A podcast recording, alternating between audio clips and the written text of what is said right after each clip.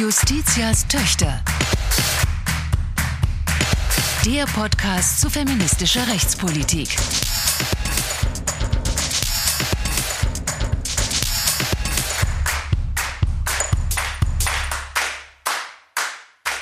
Herzlich willkommen zur 36. Folge Justitias Töchter, der Podcast zu feministischer Rechtspolitik.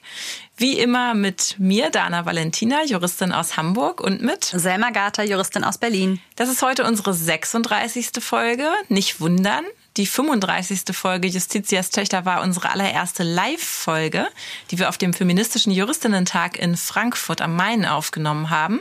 Und wer sich für diese Folge interessiert, kann sie auf den Seiten des Feministischen Juristinnen-Tages abrufen. Heute haben wir uns ein sehr spannendes und hochaktuelles Thema vorgenommen. Wir wollen nämlich über das Selbstbestimmungsgesetz sprechen, beziehungsweise den Referentenentwurf aus dem Bundesministerium der Justiz und dem BMFSFJ, der jüngst vorgestellt wurde Anfang Mai und der sich derzeit in der Verbändeanhörung befindet. Und genau über diesen Referentenentwurf, was regelt der, was erwartet uns da künftig, wollen wir uns heute im Detail mit zwei Expertinnen unterhalten aus dem Deutschen Juristinnenbund, nämlich mit Theresa Richards und mit Susanna Rosbach. Bevor wir mit den beiden einen genaueren Blick auf den Gesetzentwurf werfen wollen, möchten wir aber wie immer zunächst eine kleine rechtliche Einordnung vornehmen. Und da wollen wir heute einsteigen mit dem Thema des rechtlichen Geschlechts, der rechtlichen Anerkennung des Geschlechtseintrags im Personenstand. Denn das ist eigentlich das, was im Kern auch das Selbstbestimmungsgesetz dann betrifft und die Regelung dort. Selma, wie ist es in Deutschland bestellt um die rechtliche Anerkennung von Geschlecht? Ja, also es ist ein hochspannendes Thema und es ist hochkomplex. Und deswegen deswegen versuchen wir es jetzt mal herunterzubrechen auf das, was man wissen muss, um äh, das Selbstbestimmungsgesetz dann vielleicht auch gut einordnen zu können. Und ich glaube, das allererste, was wichtig ist, ist zu verstehen, dass im Ausgangspunkt in Deutschland, wie glaube ich, denke ich in vielen anderen Ländern auch, das Geschlecht als rechtliches Datum erfasst wird, und zwar im Geburtenregister. Es wird ein Mensch geboren, er bekommt eine Geburtsurkunde und da steht dann eben das rechtliche Geschlecht drin. Es ist derzeit so, dass ähm, es vier verschiedene Möglichkeiten gibt, wie dieses Geschlecht erfasst wird. Es gibt den Geschlechtseintrag weiblich, männlich, man kann ihn offen lassen und es gibt den Geschlechtseintrag divers.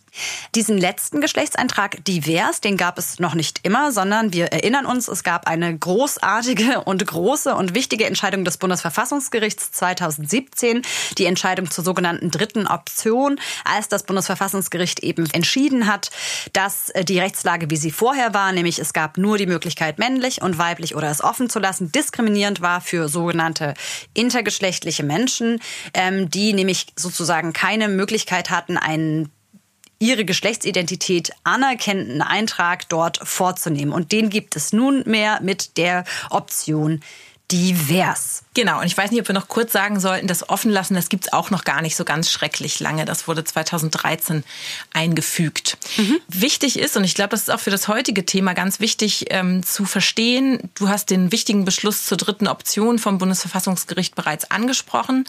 Äh, das ist eine grundlegende Entscheidung und eine grundlegende Aussage, die das Gericht da getroffen hat, die auch für das Selbstbestimmungsgesetz ganz wichtig ist. Denn im Endeffekt hat das Bundesverfassungsgericht gesagt, wenn sich der Staat dafür entscheidet, das Geschlecht zu erheben von Menschen in Personenstandsregistern, dann muss es auch eine Möglichkeit geben, dass die Geschlechtsidentität von allen Menschen da auch hinreichend angemessen abgebildet wird. Dahinter steht verfassungsrechtlich das sogenannte Recht auf Finden und Anerkennen der geschlechtlichen Identität. Das ergibt sich aus dem Allgemeinen Persönlichkeitsrecht, Artikel 2 Absatz 1 Grundgesetz. Und dahinter steht auch das Diskriminierungsverbot wegen des Geschlechts. Das ergibt sich aus Artikel 3 Absatz 3 des Grundgesetzes. Also man darf nicht, der Staat darf nicht aufgrund von Geschlecht diskriminieren. Und das Bundesverfassungsgericht hat gesagt, das tut der Staat aber eben gerade, wenn er nur bestimmte Optionen vorsieht. Und daraus, also vor diesem Hintergrund dieser menschen- und verfassungsrechtlichen Lage, eigentlich auch dieses äh, Anspruchs auf Anerkennung der eigenen geschlechtlichen Identität, ergibt sich ein weiteres Problem, nämlich wenn der Eintrag, der dort in dem Personenstandsregister derzeit steht, nicht oder nicht mehr mit der eigenen Geschlechtsidentität übereinstimmt. Und das ist genau das, wo das Selbstbestimmungsgesetz jetzt an aufdocken will.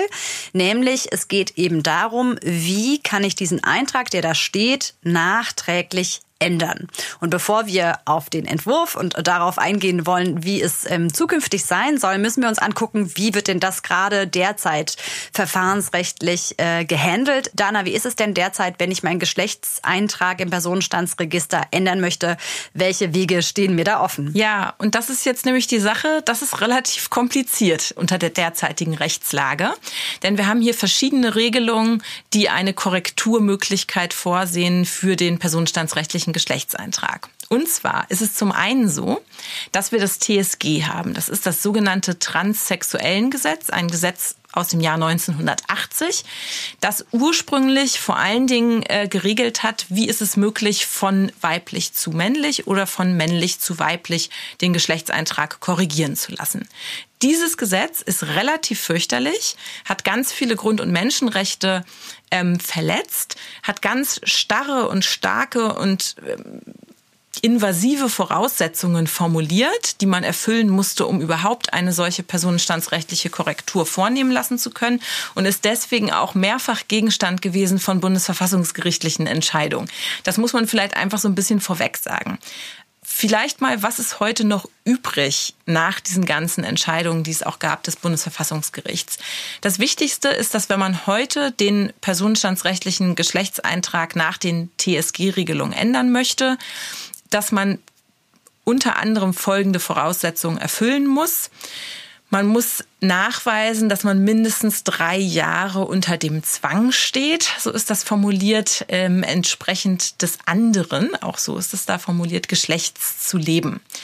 Das weist man nach durch zwei medizinisch-psychologische Gutachten. Mhm. Und der personenstandsrechtliche Geschlechtseintrag wird geändert in einem gerichtlichen Verfahren. Das heißt also, wenn ich heute nach diesen TSG-Regelungen eine Korrektur anstrengen möchte, muss ich erstmal diese beiden Gutachten einholen, was in der Praxis relativ teuer und auch relativ grundrechtsinvasiv sein kann, weil da teilweise sehr persönliche Fragen auch gestellt werden, die erforderlich sind für dieses Gutachten und dessen Erstellung. Und dann muss ich das eben auch in einem gerichtlichen Verfahren machen, was auch wiederum aufwendig ist, teuer ist und einfach ein sehr, sehr ähm, komplexer Prozess mit vielen hohen Hürden. So würde ich das mal beschreiben. Mhm. Das ist das eine, was wir haben. Und das andere, was wir haben, ist etwas, was eingeführt wurde als Reaktion auf die Entscheidung des Bundesverfassungsgerichts zur dritten Option. Dazu war die Gesetzgebung auch verpflichtet, dies zu tun. Ähm, nämlich äh, der Paragraph 45b des Personenstandsgesetzes. Dieser Weg steht intergeschlechtlichen Menschen offen. Die können nämlich auch derzeit schon zum Standesamt gehen und dort erklären, dass das ihnen bei äh, Geburt zugewiesene Geschlecht, ähm, was eben lange Zeit, das haben wir erläutert, nur männlich und weiblich war, dann war es möglich, es offen zu lassen, nicht äh, der eigenen Geschlechtsidentität entspricht, unter Vorlage eines ärztlichen Attestes und dann wird das geändert. Genau. Und ich würde vielleicht dazu noch ergänzen, um quasi auch nochmal die Komplexität und Kompliziertheit der Rechtslage zu illustrieren. Ähm, du hast jetzt gerade schon gesagt, diese Möglichkeit steht intergeschlechtlichen Menschen offen. Das steht so selber im Gesetz gar nicht drin. Das ergibt sich erst aus der Rechtspraxis, ja. ähm, vor allen Dingen durch eine Weisung des Bundesinnenministeriums an die Standesämter, die quasi gesagt hat, diese Vorschrift ist genauso auszulegen, dass sie nur auf intergeschlechtliche Menschen Anwendung findet, also nur einen sehr kleinen Personenkreis. Ähm, und das wurde auch zwischenzeitlich bestätigt durch Rechtsprechung des BGH. Mhm. Das alles, wenn man sich das jetzt zusammenführt, führt dazu, dass wir im Prinzip derzeit nebeneinander zwei Verfahren haben mit sehr unterschiedlichen Voraussetzungen, also TSG-Gutachten plus ähm, Gerichtsverfahren und nach dem Personenstandsgesetz dieses ominöse Attest über die Variante der Geschlechtsentwicklung, was irgendwie auch alles viele Fragen aufwirft, ähm, plus standesamtliches Verfahren, also Verwaltungsverfahren. Mhm. Das alleine ist auch schon natürlich eine gleichheitswidrige Situation, dass wir zwei Regelungen haben für dieselbe Sache. Also es geht ja in beiden Fällen darum, dass Menschen äh, ihre Geschlechtsidentität entsprechend ihres Empfindens abgebildet haben wollen im Personenstandsregister. Mhm. Dana, ich frage mich gerade an dieser Stelle, ob es sinnvoll ist, Ganz kurz nochmal die Begriffe, mit denen wir jetzt hier gearbeitet haben, nämlich äh, trans, und Inter und dann gibt es ja auch noch den Gegenbegriff, nämlich Cis, kurz zu erläutern ähm, für diejenigen, die damit noch nicht viel anfangen können. Ja, das äh, erscheint mir doch durchaus sinnvoll. Selma, vielleicht äh, fang doch gerne mal an mit dem Begriff der Intergeschlechtlichkeit. Genau, ich äh, greife zurück auf eine Definition äh, des intergeschlechtlichen Menschen, EV. Ähm, das äh, kann man vielleicht sogar als Selbstbeschreibung be bezeichnen. Ähm, und zwar wie folgt. Menschen, deren geschlechtliches Erscheinungsbild von Geburt an hinsichtlich der Chromosomen, der Keimdrüsen, der Hormonproduktion und der Körperform nicht nur männlich oder nur weiblich ausgeprägt ist, sondern scheinbar eine Mischung darstellt. Das ist die Definition sozusagen, die äh, uns erklärt, äh, was hinter intergeschlechtlich sich verbirgt. Dana, was hat es mit Trans auf sich? Genau, bei der Transgeschlechtlichkeit und ich finde vielleicht auch ganz gut an der Stelle nochmal zu sagen, dass das ähm, Gesetz, was ich eben angesprochen habe, selber ja von Transsexualität spricht, das transsexuellen Gesetz, das aber ein überholter Begriff ist. Also es geht bei Trans um die Geschlechtsidentität und äh, bei Trans kann ich vielleicht die beiden Gegenbegriffe Trans und Cis oder das Begriffspaar mhm. Trans und Cis gemeinsam einführen,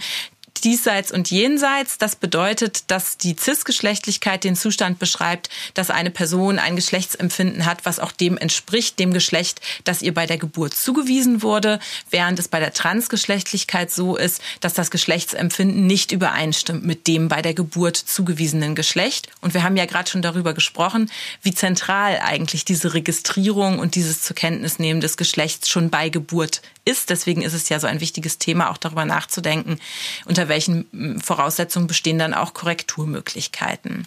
Und vielleicht nur zur Vervollständigung noch, ähm, unter dem Begriff des Trans kann je nach Selbstbezeichnung auch der Begriff der nicht-binären, äh, der Nichtbinarität oder ähm, der nicht-binären Geschlechtsidentität fallen. Das sind äh, diejenigen Personen, die sich weder dem einen noch dem anderen klassischen Geschlecht zuordnen können oder wollen.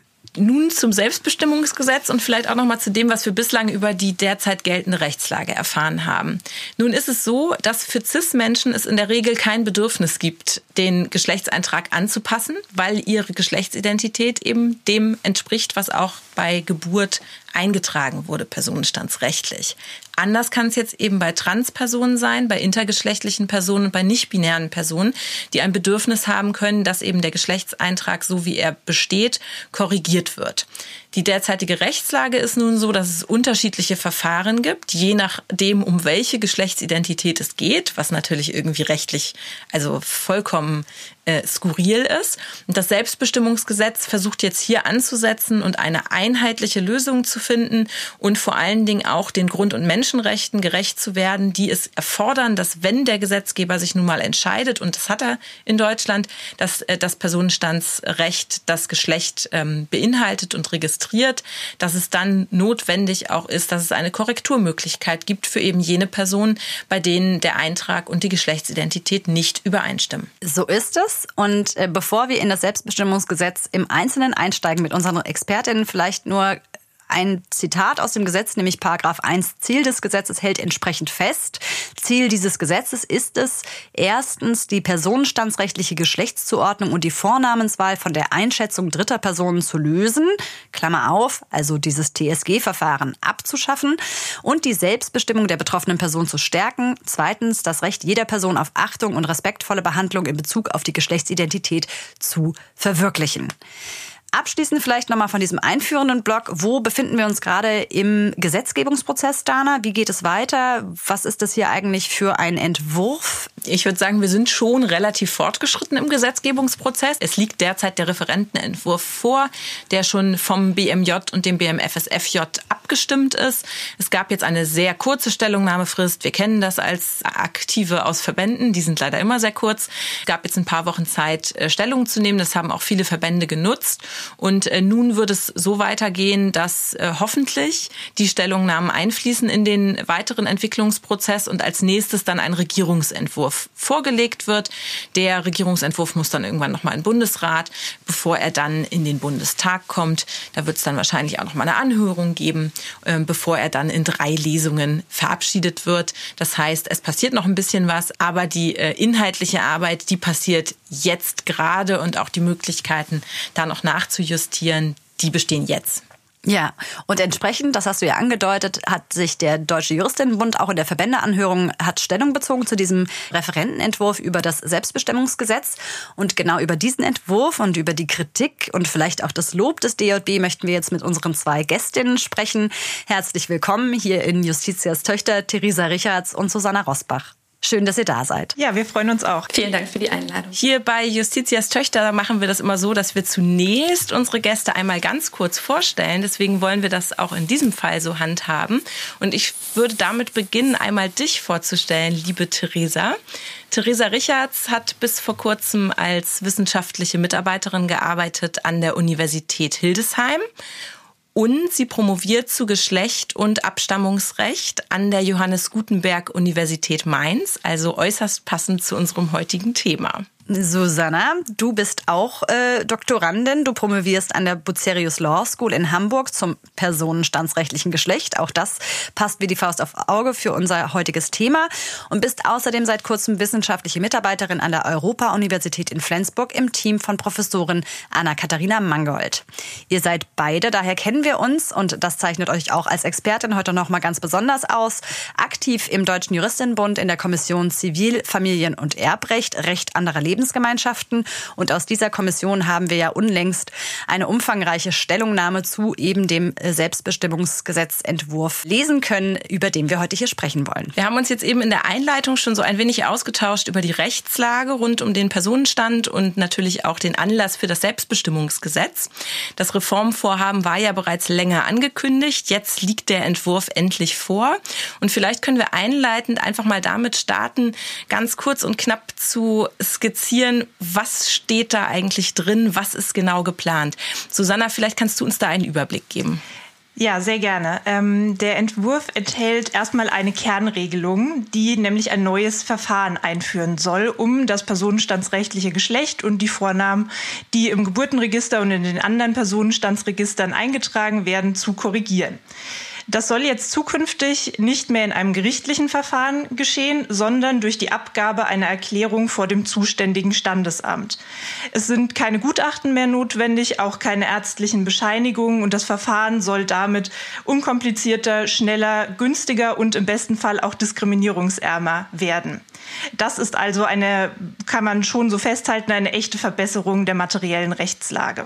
Darüber hinaus äh, trifft der Entwurf Regelungen zum Abstammungsrecht und weitet das aktuell bestehende sogenannte Offenbarungsverbot im Grundsatz aus. Was heißt das Offenbarungsverbot? Dem Wortlaut nach äh, beschreibt es, dass es ähm, eben sanktioniert werden soll, dass entgegen dem Willen ähm, einer Person, deren ähm, abgelegte Vornamen und die ähm, alte Geschlechtszugehörigkeit Dritten gegenüber offenbart wird, die eben noch nicht davon wissen. Ja, vielen Dank für den Überblick. Ist schon ein bisschen angeklungen, dass ihr das differenziert beurteilt. Also lasst uns vielleicht direkt einsteigen in die Bewertung dieses Entwurfs. Äh, Susanna, du hast gesagt, so das Herzstück ist eigentlich eben das neue Verfahren zur Korrektur Korrektur des Geschlechtseintrags. Man kann einfach zum Standesamt gehen und mit einer sogenannten Eigenversicherung bewirken, dass der Personenstand dem eigenen Geschlecht dann entspricht. Jetzt hast du schon gesagt, dass das eine Verbesserung der Situation der Menschen ist, die den Geschlechtsantrag anpassen wollen. Ist das auch schon, also würdest du sagen, damit wird allem ersprochen, was aus Menschen- und verfassungsrechtlichem Hintergrund geboten ist? Also ist das etwas, was wir uneingeschränkt begrüßen? Ähm, nein, das würde ich ganz eindeutig nicht so sehen. Äh, natürlich, also ich habe darauf jetzt zwei, äh, also Antworten auf zwei unterschiedlichen Ebenen. Natürlich adressiert dieser Gesetzesentwurf jetzt zunächst mal das Personenstandsrecht, also das, das Verfahren vor dem Standesamt ganz viele Fragen, die eigentlich sehr wichtig wären für betroffene trans-, inter- und nicht-binäre Personen, werden davon von vornherein überhaupt nicht angesprochen. Also zum Beispiel die äh, Frage der Kostenübernahme der gesetzlichen Krankenversicherer oder auch andere antidiskriminierungsrechtliche Fragen. Auch da gibt es einen riesigen Reformbedarf, den der Gesetzesentwurf von vornherein überhaupt nicht adressiert.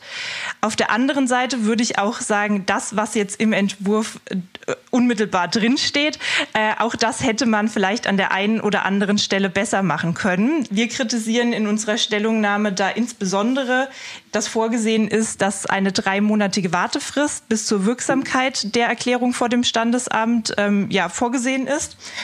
Ähm, zudem gibt es gewisse Einschränkungen für Minderjährige, die äh, nämlich ähm, von der Zustimmung ihrer gesetzlichen Vertreter abhängig sind.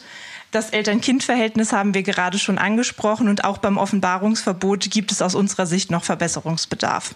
Jetzt hast du gerade schon äh, die Wirkung, die verzögerte Wirkung angesprochen. Also die äh, Erklärung oder die personenstandsrechtliche Korrektur wird erst nach drei Monaten wirksam und es gibt ja auch eine einjährige Sperrfrist. Also das heißt, man kann dann eine erneute Änderung des personenstandsrechtlichen Eintrags erst nach einem Jahr bewirken. Ähm, sind es nicht eigentlich durchaus sinnvolle Instrumente, um vielleicht überstürzte Entscheidungen zu verhindern oder Missbrauch auszuschließen? Frage ich mal so ganz spitz. Ich würde sagen, auch hier muss man das differenziert betrachten. Wir haben zum einen die zwei verschiedenen Institute der dreimonatigen Wartefrist und der einjährigen Sperrfrist. Die Wartefrist wird im Entwurf begründet zum einen mit der Verdeutlichung der Ernsthaftigkeit der Entscheidung und zum anderen mit dem, mit der Verhinderung von Missbrauch. Bei der Verhinderung von Missbrauch würde man sagen, na ja, das ist wahrscheinlich schon gar nicht geeignet, die Wartefrist dazu, das tatsächlich zu verhindern. Weil wenn man sich jetzt zum Beispiel über die ähm, Regelungen des Selbstbestimmungsgesetzes lächerlich machen möchte, kann man das in drei Monaten noch genauso tun, wie man es auch machen kann, wenn die Erklärung direkt wirksam wird. Auf der anderen Seite sieht der Entwurf zur Verdeutlichung der Ernsthaftigkeit schon an ganz vielen anderen Stellen andere Mechanismen vor, nämlich zum Beispiel die einjährige Sperrfrist. Genau das muss man ja auch vor dem Standesamt dann erklären, dass man diese Rechtsfolge wahrgenommen hat. Ähm, zum anderen aber auch die Kostentragungspflicht für die Erklärenden. Also wenn im, im Nachgang Dokumente geändert werden sollen, müssen Erklärende die Kosten dafür selbst tragen. Wir sind in die Kritik eingestiegen und Theresa, ich möchte gerne mit dir auf den nächsten Kritikpunkt von euch zusteuern. Das ist nämlich die Regelung äh, für die Minderjährigen. Das ist ja auch was, was in der Öffentlichkeit viele stark bewegt hat. Ich muss dazu vielleicht mal kurz sagen, mein Eindruck, weil viele das ähm, Selbstbestimmungsgesetz für etwas halten, was es äh, nicht ist, nämlich dass es auch Aussagen darüber trifft, über Transition oder Übernahme, Kostenübernahme und so weiter. Nein, es geht ja wirklich nur darum, dass der Personenstand äh, Eintrag geändert wird. Und jetzt erinnern uns doch noch mal, was steht da genau in dem Gesetz drin? Wie regelt das Gesetz die Selbstbestimmung äh, diesbezüglich von Minderjährigen? Ja, also auch Kinder und Jugendliche haben ein Recht auf geschlechtliche Selbstbestimmung.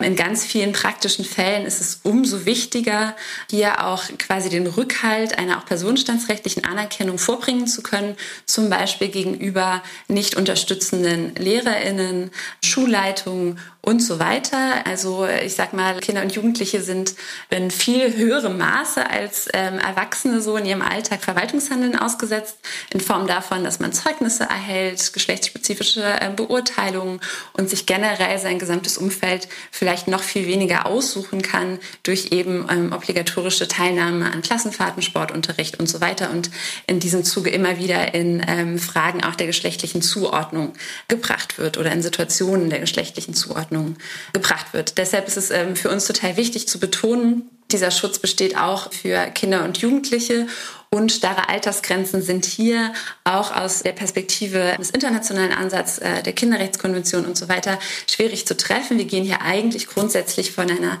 stetig wachsenden Einsichtsfähigkeit aus und gerade über die geschlechtliche Identität können eben Kinder und Jugendliche auch kompetent selbst Auskunft geben. Das äh, so vorangestellt. Mhm. Genau. Und welche Altersgrenzen und Regelungen sieht der Gesetzentwurf denn da jetzt vor?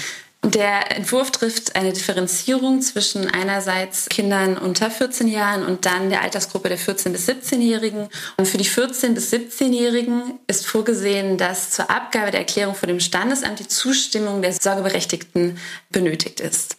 Das Problem ist natürlich, was ist, wenn die Sorgeberechtigten dem nicht zustimmen? Dann sieht der Entwurf vor, dass äh, das Familiengericht angerufen werden kann, was dann eine Entscheidung treffen soll. Nun sind Juristinnen dann in in, im gerichtlichen Verfahren einfach auf Beweise angewiesen. Und die Befürchtung ist, dass quasi hier über die Hintertür für die Altersgruppe der 14- bis 17-Jährigen quasi ein TSG-Verfahren Light wieder eingeführt wird, weil um festzustellen, ob es dem Kindeswohl entspricht, diese personenstandsrechtliche Änderung vorzunehmen, äh, müssten dann GutachterInnen bestellt werden. Und da wären wir dann wieder in ähm, all der Kritik, die ihr einführend auch angegeben habt, darin, dass das eben dem widerspricht, dass wirklich über die eigene Geschlechtsidentität nur höchstpersönlich Auskunft gegeben werden kann. Mhm. Und für die unter 14-Jährigen besteht aktuell gar keine Möglichkeit, wenn ihre ähm, Erziehungsberechtigten, ihre Sorgeberechtigten äh, dem nicht zustimmen, den Eintrag vorzunehmen. Also dann kann auch nicht das Familiengericht angerufen werden. In unserer Stellungnahme fordern wir einerseits ab 14 Jahren komplett selbstbestimmt den Geschlechtseintrag zu ermöglichen analog auch zur Religionsmündigkeit, weisen auch nochmal darauf hin, dass wir gerade im Bereich dieser familiären ähm, auch Herausforderungen und Konflikte vielleicht auch ein Stück weit an die Grenzen des Rechts kommen und deshalb ähm, abschließend auch nochmal fordern, dass äh, Beratungsangebote ausreichend finanziert und ausgebaut werden, um da einfach Unterstützung für Kinder und Jugendliche, aber auch für ihre Familienangehörigen herzustellen. Mhm zu meiner nächsten Frage, zum vielleicht problematischsten Teil oder einer der problematischsten Regelungen in diesem Entwurf. Der Entwurf sieht nämlich ich nenne es mal Ausnahmen vor. Wir sprechen da an insbesondere den Paragraph 6. Da steht nämlich laut Entwurf drinne, dass, ich zitiere da wörtlich, also in Auszügen, das Hausrecht bleibt unberührt. Das ist das eine. Und das andere, die Bewertung sportlicher Leistungen kann unabhängig von dem aktuellen Geschlechtseintrag geregelt werden. Und dann gibt es noch einen weiteren Paragraphen, der die Zuordnung zum männlichen Geschlecht im Spannungs- und Verteidigungsfall vorsieht. Dahinter steht, dass ähm, nach Grundgesetz nur Männer zum Wehrdienst eingezogen werden können. Klammer auf, er ist gerade ohnehin ausgesetzt, Klammer zu. Aber ähm, dass man da so gesagt hat, wer kurz vor dem maßgeblichen Moment sein Geschlecht dann irgendwie in weiblich ändert. Darauf kann es dann nicht ankommen, sondern da gilt dann sozusagen der vorherige männliche Geschlechtseintrag. Jetzt diese Regeln mal in der Gesamtschau betrachtet. Was ist damit das Problem aus eurer Sicht? Ich fange vielleicht mal an mit den Regelungen in Paragraph 6 Absatz 2 bis 3. Also das ist unter anderem das Hausrecht, die sportlichen Leistungen und die medizinischen Maßnahmen. Man kann darauf jetzt eine rechtssystematische und so eine gesellschaftspolitische, diskursbeobachtende Antwort geben. Ich fange mal mit der rechtssystematischen an. Diese drei Absätze haben rechtlich keinerlei Aussagekraft. Das sind reine Verweise auf die andere, auf eine andere Rechtslage, auf ein anderes Gesetz und sagen, diese Rechtslage, dieses andere Rechtsgebiet bleibt unberührt.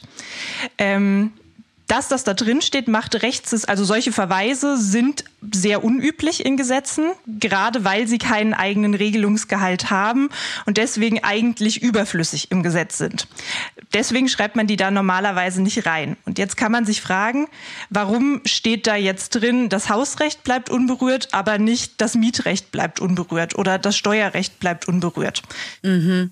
Man, muss, man muss vielleicht ganz kurz nochmal ähm, für diejenigen, die das nicht so verstehen, jetzt äh, sagen, was das Hausrecht eigentlich ist. Das Hausrecht ist das Recht von Eigentümerinnen und Eigentümern insbesondere oder von Inhaberinnen von Ladengeschäften, ähm, selber darüber zu entscheiden, wer rein darf und wer nicht rein darf. Also äh, auch Hausverbote zu erteilen und so weiter und so fort. Und da sagt der Gesetz eben, dieses Recht, das zu tun weiterhin, das bleibt unberührt. Und da sagst du, Susanna, das ist irgendwie auch No-Brainer, weil natürlich regelt dieses Gesetz das nicht. Genauso wenig wie es das Mietrecht regelt, wie es das Steuerrecht regelt und so weiter und so fort. Ich gebe zurück an dich. Das sagt übrigens ja auch der Gesetzentwurf selber. Also ich habe mit großem Erstaunen darin gelesen, dass da drin steht, es handelt sich hier bei diesen ganzen Hausrechtskonstellationen und so weiter um Lebenssituationen, Zitat, in denen das im Personenstandsregister eingetragene Geschlecht weder bisher noch künftig entscheidend ist. Ja, und das, also das finde ich eine konsequente Aussage. Das ähm, ist zutreffend für zum Beispiel Beispiel für, im Antidiskriminierungsrecht hat es das Personen, der Eintrag in den, in den Personenstandsregistern noch nie eine Rolle gespielt, weil es da eben gerade auf Zuschreibungen ankommt, die an eine Person gemacht werden, an Erwartungen, also Geschlecht als Erwartungen, möchte ich da die Kollegin Laura Adamitz zitieren, Erwartungen, die das Recht macht an eine Person aufgrund ihres Geschlechts. Und jetzt kann man sich fragen, warum steht das jetzt da trotzdem drin? Ähm, und das ist Ausdruck der Diskursverschiebung, die wir beobachten können in der gesamten ähm, Befassung mit diesem Gesetzesvorhaben, die es jetzt aus wir können nur vermuten, welchen Gründen auch in den Gesetzesentwurf geschafft haben. Mhm. Theresa, willst du da ergänzen? Ja, ähm, Genau, also wir haben ja gesagt, Zweck des Selbstbestimmungsgesetzes ist es eigentlich an einer ganz kleinen Stelle, nämlich im Verhältnis Staat-BürgerInnen, etwas bestehende Diskriminierung abzubauen. Und der Fokus ähm, sowohl in der öffentlichen ähm, Diskussion, aber leider eben jetzt auch in insbesondere den Regelungen von Paragraph 6 Absatz 2 bis 4 des Entwurfs für das Selbstbestimmungsgesetz und sehr, sehr ausufernd in der Gesetzesbegründung liegt aber stattdessen statt auf dieser marginalisierten Gruppe auf den vermeintlichen Befürchtungen einer vermeintlichen Mehrheitsgesellschaft, sag ich mal. Und ich finde es da auch sehr bedauerlich in der politischen Kommunikation, dass zwar immer gesagt wurde, also auch beschwichtigend gesagt wurde, ähm, das bestehende Recht wird nicht verändert, aber gleichzeitig eben nicht erklärt wurde, wie ist denn das bestehende Recht oder auch insbesondere darauf hingewiesen wurde, dass die aktuelle Rechtslage, insbesondere vor dem Hintergrund der ähm, Diskriminierung von trans, nicht-binären und intergeschlechtlichen Personen, wirklich nicht gut und überarbeitungsbedürftig ist. Also dass es eigentlich keine Beruhigung für keine Seite erreicht worden, dadurch, dass diese Ausführungen jetzt Teil ähm, des Entwurfs geworden sind. Mhm. Also ich verstehe die, diese Regelungen, die aufgenommen wurden, die eigentlich rechtlich keinen Aussagegehalt haben, sind vor allen Dingen ein Ausdruck einer Diskursverschiebung. Ähm, wenn wir jetzt aber trotzdem vielleicht die zugrunde liegende Befürchtung, die dahinter steht, nochmal ernst nehmen, vielleicht können wir sie ja quasi auch einfach nochmal rechtlich ausräumen. Wie ist es denn, wenn das Szenario jetzt wirklich das ist, dass ich mir vorstelle, ich betreibe eine Sauna und ein Cis-Mann kommt daher und will jetzt, um das Gesetz lächerlich zu machen oder einfach aus Boshaftigkeit oder warum auch immer, quasi unter Ausnutzung des personenstandsrechtlichen Geschlechtseintrags und einer nun äh, etwas leichteren oder einer nun leichteren äh, Möglichkeit, das vorzunehmen, als vielleicht vor diesem Gesetzentwurf. Wenn wir diese Situation uns jetzt wirklich einmal vorstellen, ist das so, dass ich dann verpflichtet bin, diesen äh, Cis-Mann, der das ausnutzen möchte, reinzulassen in meine Sauna? Wie ist es jetzt und wie wäre es nach diesem Gesetzentwurf? Und vielleicht muss man nochmal benennen, weil das, ähm, also das ist eigentlich natürlich klar, aber es geht natürlich um Frauen Saunas, ja? Ja, ich möchte äh, einführen zu äh, dieser Frage dazu einladen, einen Schritt zurückzugehen ähm, und uns nochmal anzuschauen, warum es geschlechtsspezifische Räume gibt. Also, dass geschlechtsspezifische Räume notwendig sind, äh, liegt vor allem an cis-männlicher Gewalt gegen Frauen, die trifft aber auch und auch in besonderem Maße trans, nicht-binäre und intergeschlechtliche Personen. Susanne hat schon Laura Adam jetzt zitiert mit äh, Geschlecht als Erwartung. Wenn wir Geschlecht eben nicht biologistisch verstehen als Diskriminierung erfolgt, weil ich bestimmte körperliche Merkmale habe oder nicht habe, sondern in einem historisch tradierten äh, Machtverhältnis und uns trifft ein ganzes Bündel von Erwartungen an Aussehen, Verhalten, Rollenzuschreibungen, Fähigkeiten und Möglichkeiten und so weiter, dann äh, bewegen wir uns da in einem Spektrum, was alle geschlechtlich marginalisierten Personen, Frauen, aber eben auch trans- und nicht-binäre Personen treffen kann und zum Beispiel Transfrauen auch in ganz besonderem Maße. Also wenn wir jetzt gucken, zum Beispiel, warum gibt es eine Frauensauna, würde ich auch hier nochmal gucken, also darauf hinweisen, dass das vielleicht ein anderes, ein anderes Regelungsbedürfnis auch nochmal ist als ähm, die Frage nach Frauenhäusern oder ähm, nach Frauenparkplätzen, die leider auch in der Gesetzesbegründung mit aufgenommen wurden, oder nach der Frage von Unterbringung in Gefängnissen. Also ich glaube, diese ganze Debatte kann dazu einladen, wirklich nochmal unsere Perspektive zu schärfen. Warum ist hier nach Geschlechtern getrennt? Und dann stellen sich bei mir in der Frauensauna oder äh, denke ich, gibt es hier zwei Anknüpfungspunkte. Nämlich einerseits den, dass eine Frauensauna vielleicht einen etwas höheren Schutz vor sexualisierter Gewalt und Belästigung verspricht, als es die gemischtgeschlechtliche Sauna tut. Und da würde ich sagen, dieser Schutz muss für alle Personen sichergestellt werden. Und es kann zugleich nicht eben anhand äh, des Aussehens einer Person angenommen werden, dass diese, also an der Kasse angenommen werden, dass diese Person aufgrund einer von mir ähm, wahrgenommenen Erscheinung jetzt eher gewaltbereit ist als eine andere Person. Das heißt, wir dürfen hier nicht, es darf auf keinen Fall und erst recht natürlich nicht ähm, durch ein Selbstbestimmungsgesetz, was ja eigentlich Diskriminierung abbauen soll, zu einer neuerlichen Verknüpfung von Geschlecht und körperlichen Merkmalen kommen. Genau, und ganz praktisch stellt sich auch die Frage, wie soll das durchgesetzt und kontrolliert werden? Also soll dann eine Kassiererin zum Beispiel die Kontrolle von körperlichen Merkmalen an der Kasse vornehmen. Also hier würde dann ein Bereich auch poliziert werden ähm, und geschlechtlich poliziert werden, der es bisher eigentlich noch nicht ist. Und das Zweite ist die Frage, ob es einen Anspruch darauf gibt, in einer ähm, Frauensauna nur bestimmten Körperteilen quasi ausgesetzt zu sein. Also der Elefant im Raum ist ja der Penis in der Frauensauna. Also es geht ja darum, dass gesagt wird, was ist, wenn zum Beispiel eine Frau mit Penis in die Frauensauna kommt. Und da wird dann auf das AGG die Ausnahme nämlich. Das AGG vielleicht ganz kurz, ist das Allgemeine Gleichbehandlungsgesetz, welches Diskriminierung im Zivilrechtsverkehr unter anderem verbietet, also auch anwendbar ist in der Situation des Zugangs zu einer Sauna. Und da gilt unter anderem das Verbot, dass dort aufgrund des Geschlechts diskriminiert werden darf. Trotzdem hält das AGG sowas wie Frauensaunen, auch wenn da Männer ausgeschlossen werden. Denn Genau, ähm, die Frage ist, nach Paragraph 20 Absatz 1 Nummer 2 AGG kann zum Beispiel eine Ausnahme des Verbots der Ungleichbehandlung aufgrund des Geschlechts angenommen werden, wenn es dafür einen sachlichen Grund gibt, nämlich insbesondere der Schutz der Intimsphäre, der, der da immer angeführt wird. Stellt sich dann die Frage, ob dieser Schutz der Intimsphäre umfasst, nur bestimmten Körperlichkeiten ausgesetzt zu sein. Jetzt wird natürlich aus feministischer Perspektive oft angeführt, ähm, ein Penis kann ein Symbol sein für Gewalterfahrungen, die auch Frauen gemacht haben. Ich denke, hier stehen wir wirklich noch auch am Anfang einer Debatte, die bestenfalls dazu führt, dass wir sensibler, genauer hingucken, was sind jeweils Schutzbedürfnisse, aber vor allem eben auch nicht das Grundmachtverhältnis aus dem Blick verlieren. Es ist vor allem cis-männliche Gewalt und nicht die Gewalt von Transfrauen, sondern es geht ja auch immer darum, dass cis-Männer diese Regel missbrauchen. Und trans- und nicht-binäre und intergeschlechtliche Personen sind von dieser Diskriminierung und Gewalt in besonderem Maße betroffen und benötigen daher auch besondere Schutzräume. Mhm. Susanne, hast du noch Ideen dazu? Weil ich verstehe dich ja so, Theresa, und mir geht das ganz genauso. Ich finde das alles ultra schwierige und super komplexe Fragen.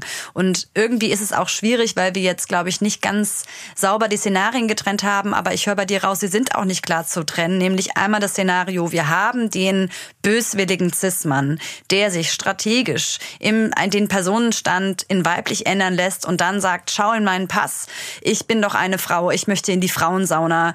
Und dann gibt es halt die Situation von, dass wir Transfrauen haben, die nach der herkömmlichen Erwartung vielleicht nicht passen, also nicht den Erwartungen an ihr Äußeres vielleicht vollumfänglich entsprechen und die dann aber auch die Erfahrung machen können, dass die Frauensauna sagt, nee, du hier nicht rein. Und ja, Susanne, hast du da Ideen, äh, wie uns da das Hausrecht helfen kann oder wie es uns gerade nicht hilft und wie wir mit dieser Situation umgehen? Ja, ich würde Theresas Punkt nochmal stark machen wollen, dass wir hier am Anfang einer Debatte stehen, durch die das, also an der das Selbstbestimmungsgesetz jetzt auch tatsächlich gar nicht so viel ändert. Weil auch nach der jetzigen Rechtslage wäre es ja möglich, dass ein Cis-Mann in die Frauensauna geht ähm, oder, oder an, an den Tresen der Frauensauna geht und genau dieses Anliegen vorbringt, nur eben ohne den Geschlechtseintrag bisher geändert zu haben. Also da haben wir genau die gleiche Situation, genau das gleiche ja, missbräuchliche, cis-männliche Gewaltverhalten. Wahrscheinlich könnte man, wenn wir das jetzt weiterdrehen, im Nachhinein schon sagen, in diesem Fall, in dem ein klarer Missbrauch vorliegt, hätten wir wahrscheinlich die Ausschlussmöglichkeit über Paragraph 20 AGG. Also da könnte das Hausrecht dann durchgreifen, weil wer sich missbräuchlich Zugang verschaffen will, um die anderen BesucherInnen zu belästigen, der dringt in die Intimsphäre ein. Allerdings der ganz schwierige Punkt, und das macht die Komplexität von Geschlecht ganz, ganz deutlich, ist, diese Fälle sind eben schwer abzugrenzen. Weil wie kann, das Geschlecht ist was, über das ich nur höchstpersönlich Auskunft geben kann. Und die Zuschreibung, die die Person am Tresen trifft, muss nicht übereinstimmen mit dem, was mein Geschlecht tatsächlich ist. Und ja, das ist eine schwierige Debatte, ähm, die gerade geführt werden muss. Allerdings gibt es ja immer diese Extremfälle, an denen dann direkt ein, ein äh, Team der Bildzeitung mit in die Frauensauna gebracht wird. Da würde ich sagen, naja, das sind eindeutige Missbrauch, Missbrauchsfälle. Da kann man wahrscheinlich schon davon ausgehen, dass dann das Hausrecht durchschlägt und der Zutritt verweigert werden darf. Genau, ich würde gerne noch ergänzen, auch weil ich jetzt doch noch mal was mitgenommen habe von dem, was ihr ähm, gesagt habt, nämlich erstmal möchte ich betonen, dass das Szenarien sind, die zwar immer wieder jetzt besprochen werden, aber vermutlich nicht die allerrealistischsten sind. Aber ich finde, man kann auch nicht von der Hand wischen, dass es vielleicht vorkommen wird und dass es hier und da vorkommt. Das heißt, dann werden sich diese Fragen stellen und die sind wirklich komplex. Meine Sorge ist, es wird dann gerade wenn wir es unter dem AGG, unter dem Allgemeinen Gleichbehandlungsgesetz verhandeln, unter den Diskriminierungsverboten und dann uns wirklich mit diesen sehr komplexen Fragen danach äh, damit auseinandersetzen müssen, was ist jetzt hier eigentlich das Geschlecht doch auch wieder reinkommen in eine juristische Instanz, die das beurteilen muss. Ja, das wird schwierig werden. Und da bin ich sehr gespannt, wie wir damit äh, dann umgehen.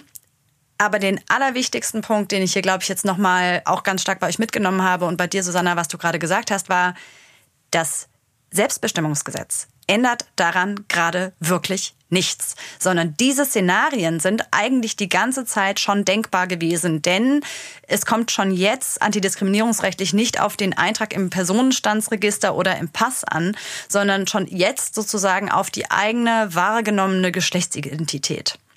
Das heißt, das könnte auch jetzt schon passieren. Und nur weil dann, sagen wir, der böswillige Zismann auf einmal seinen Pass zückt und sagt, hier steht aber weiblich drin, wird sich daran auch nichts ändern. Es gibt auch keine Vermutungswirkung irgendwie antidiskriminierungsrechtlicher Natur, die daraus resultiert oder so.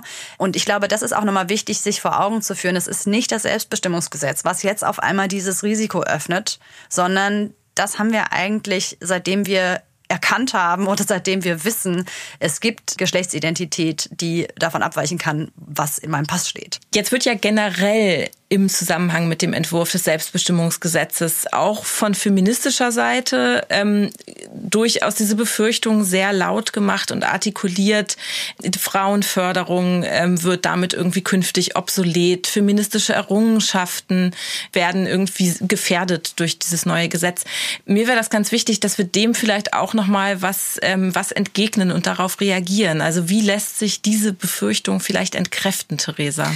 Der ähm, Auftrag in der in Artikel 3 Absatz 2 zum Ausdruck kommt an die Legislative im Geschlechterverhältnis, also das, das auch hier das tradierte Geschlechterverhältnis in den Blick zu nehmen und äh, dafür zu sorgen, dass eine Gleichstellung zwischen Männern und Frauen äh, hergestellt wird, steht nicht im Widerspruch dazu, dass es auch andere geschlechtlich marginalisierte Gruppen geben kann und die auch des Schutzes bedürfen. Und das, denke ich, ist unser Plädoyer, auch hier ähm, als DJB wirklich nicht die Interessen von Frauen und anderen geschlechtlich marginalisierten Gruppen gegeneinander auszuspielen, sondern gemeinsam einfach gegen patriarchale Gewalt und gegen geschlechtliche Ungleichbehandlung vorzugehen. Und auch da stehen wir, denke ich, bei ganz vielen Diskussionen am Anfang, zum Beispiel im Hinblick auf Quotierung.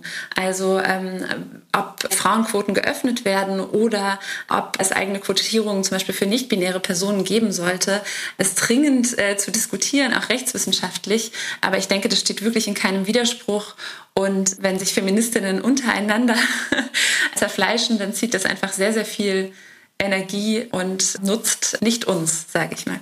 Ich würde gern zum Schluss mit euch ähm, nochmal auf so eine abschließende Bewertung zusteuern und da auch nochmal dran erinnern. Wir haben jetzt viel über die Einwände auch gesprochen. Ich habe damit immer so ein bisschen auch Bauchschmerzen, weil das natürlich etwas ist, darüber haben wir ja schon gesprochen, was leider den Diskurs jetzt sehr stark dominiert hat, nämlich die vermeintlichen Gefahren, die damit einhergehen und die Bedrohungen und so weiter. Aber uns war wichtig, glaube ich, das nochmal auch differenziert zu betrachten und da auch das rechtlich einzuordnen. Und ich finde, ähm, das war auch wichtig, wichtig, dass wir das gemacht haben. Ich würde gerne zum Schluss nochmal darauf zurückkommen, worum geht es eigentlich? Es geht ja darum, dass, wie ihr jetzt auch gesagt habt, eine Gruppe von geschlechtlich sehr stark marginalisierten Menschen jetzt die Möglichkeit eingeräumt wird, ihren Personenstand ähm, niedrigschwellig zu ändern.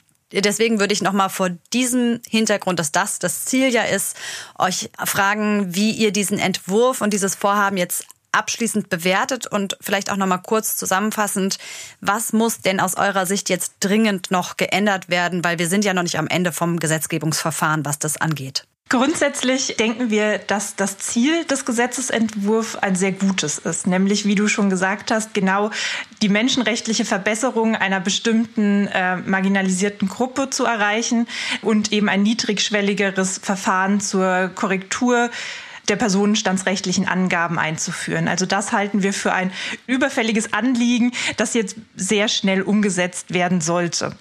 In der konkreten Umsetzung des Entwurfs gibt es aber Kritikpunkte, die jetzt hier schon angesprochen wurden. Aus unserer Sicht muss die Wartefrist weg.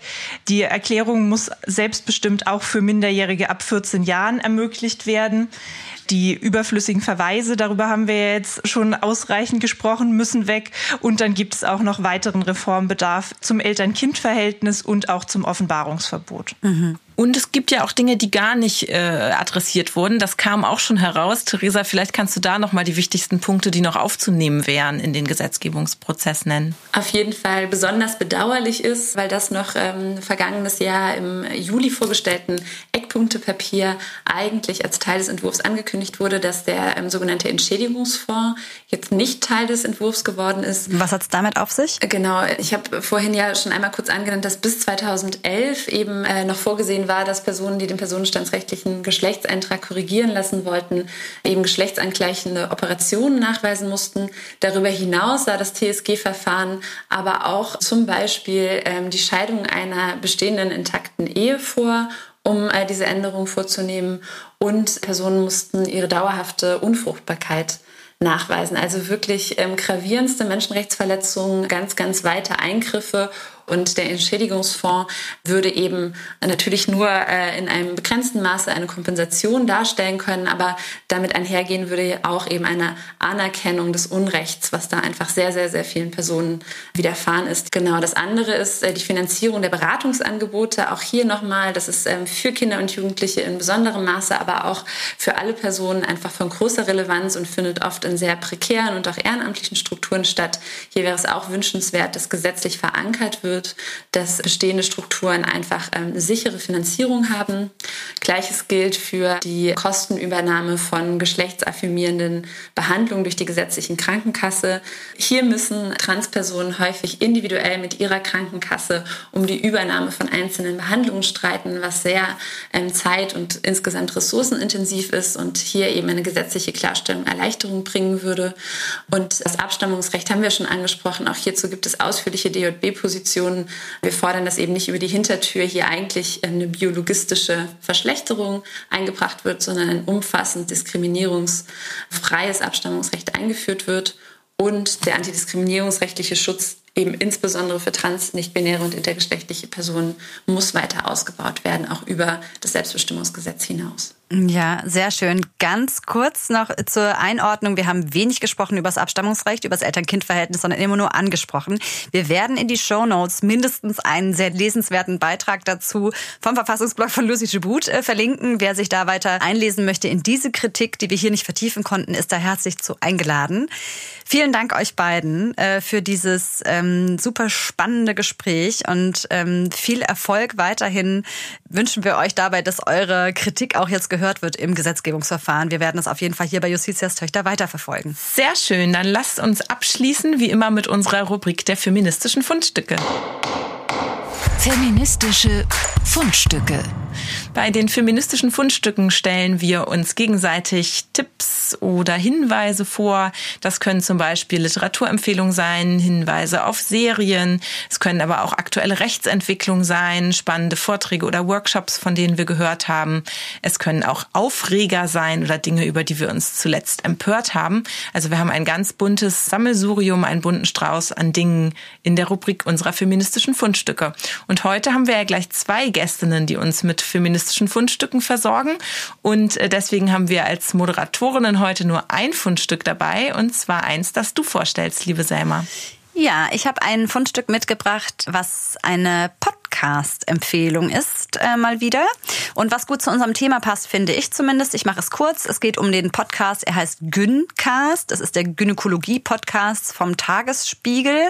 Da sprechen einmal im Monat die Chefärztin der Gynäkologie der Charité, meine ich, äh, Professorin Dr. Mandy Mangler mit zwei äh, Journalistinnen, Kolleginnen, einmal aus dem Tagesspiegel und von der Zeit, über eben gynäkologische Themen. Ich habe bislang nicht in alle Folgen reingehört, aber ein paar und ich finde ihre Themenauswahl immer sehr spannend.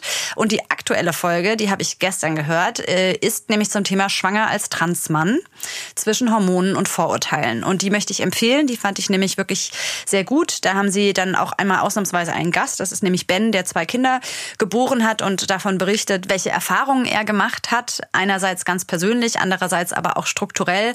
Und das verdeutlicht auch echt nochmal viel von dem, was wir hier besprochen besprochen haben, natürlich an Diskriminierungserfahrungen von Transpersonen, die anhand dieses Beispiels des schwangeren Transmanns irgendwie nochmal ganz plastisch werden. Deswegen ist das heute meine Empfehlung. Vielen Dank, Selma. Was hast du uns denn mitgebracht, Theresa? Ich habe auch passend zum Thema ein Buch mitgebracht, ähm, und zwar Stonebridge Blues von Leslie Feinberg. das mich so in meinem Denken und Empfinden ähm, über Geschlechtlichkeit und Queerness extrem geprägt hat. Und das hat gerade 30-jährigen Geburtstag gefeiert. Ist nämlich 1993 erschienen, spielt aber eigentlich in den USA der 70er Jahre. Genau, es geht um lesbisch und Transsein in jedem Alter, um Community und Chosen Family. Es geht um Fragen von Klasse, Solidarität unter ArbeiterInnen, auch um die Bedeutung von Gewerkschaften, medizinische Transition, das Verhältnis von Femmes und Butches, Sexarbeit und spielt auch ein Stück weit in äh, der queeren Szene Post oder noch mittendrin Stonewall, ist also auch so im Hinblick auf den jetzt anstehenden Pride Month vielleicht nochmal eine gute Erinnerung, wo eigentlich die Ursprünge auch ja, der CSD-Paraden und äh, dieser Feierlichkeiten liegen nämlich eigentlich in einem Aufbegehren ähm, der queeren Community auch gegen staatliches Polizieren, gegen staatliche Gewalt. Das Buch ist auf der Seite lesliefeinberg.net auch gratis als PDF auf Englisch äh, herunterladbar. Auch nochmal so aus äh, Klassenperspektive ein kleiner Hinweis und ich kann es ja wirklich ähm, nur sehr empfehlen. Der Untertitel auf Deutsch lautet Träume in den erwachenden Morgen und das finde ich so schön und äh, poetisch auch so im Hinblick auf mhm. so meine Hoffnungen, was ähm, diese Geschlechterdebatten und feministische äh, Solidarität angeht. Schön. Vielen Dank für diese Empfehlung. Fällt so ein bisschen in unsere Unterrubrik der Klassikerin, die wir auch immer wieder hier bei den feministischen Fundstücken haben. Wunderbar. Susanna, du machst heute den krönenden Abschluss. Was hast du uns mitgebracht? Ich habe, wie Selma auch, eine Podcast-Empfehlung mitgebracht. Und zum Hintergrund möchte ich vielleicht sagen, dass ich als äh, 1992 Geborene ja zu der Gruppe der Younger Millennials gehöre und deswegen ähm, ja zwangsläufig mit einem gewissen Buch aufgewachsen bin, nämlich mit Harry Potter. Und im Laufe meines Erwachsenenlebens ja feststellen musste, dass zum einen sich die Autorin als eine Person mit in vielerlei Hinsicht problematischen Meinungen hervorgehoben hat. Zum anderen aber auch feststellen musste, dass viel, was in den Büchern als Normalität und als ähm, ja vielleicht Gott gegeben sozusagen dargestellt wird, eigentlich gar nicht so sein muss und dass da auch viel Propaganda eigentlich drin steckt. Und um damit klarzukommen mit diesem Verarbeitungsprozess, dass irgendwas, das ich eigentlich mal sehr geliebt habe, vielleicht gar nicht so toll ist, wie ich, wie ich als Kind dachte, äh, hat mir der Podcast Witch Please sehr geholfen. Das sind zwei kanadische Literaturwissenschaftlerinnen, die ein Rereading der Harry Potter-Reihe machen und sich verschiedene Aspekte der Reihe unter dem Blickwinkel verschiedener kritischer Theorien anschauen. Also ich habe da zum einen sehr viel tatsächlich gelernt gelernt. Also äh, das ist ohne unterkomplex zu werden, gut verständlich, auch für Leute, die sich noch nicht so gut auskennen mit kritischer Theorie. Da gibt's Klassiker wie die Critical Race Theory oder feministische Literaturwissenschaften, aber auch äh, Sachen, von denen man vielleicht noch nicht gehört hat, wie äh, Chosen One Narrative oder die Hauntology, äh, wo es um Geister in Büchern geht. Und ich finde den Podcast ganz toll wegen dem queer-feministischen Geist, wieder ein Geist, der durch alle Folgen Webt und kann das sehr empfehlen. Super. Hört sich ganz wunderbar an. Auf jeden Fall sehr spannend und bestimmt für viele unserer HörerInnen auch äh, sehr interessant, sich auch in diese Richtung mal etwas anzuhören. Super. Ja, dann würde ich sagen, damit sind wir am Ende der heutigen Folge angekommen. Ich bedanke mich ganz herzlich nochmal bei euch beiden für das Gespräch, Susanna und Theresa. Wir werden wie immer die Fundstücke verlinken in den Show Notes. Da findet ihr auch die Stellungnahme des Deutschen Juristinnenbundes, die nochmal auch einige Aspekte mehr beinhaltet, als wir das heute im Gespräch abbilden konnten und auch alle weiteren Infos, auf die wir heute verwiesen haben. Und wir freuen uns aufs nächste Mal. Justitias Töchter. Ein Podcast des Deutschen Juristinnenbundes.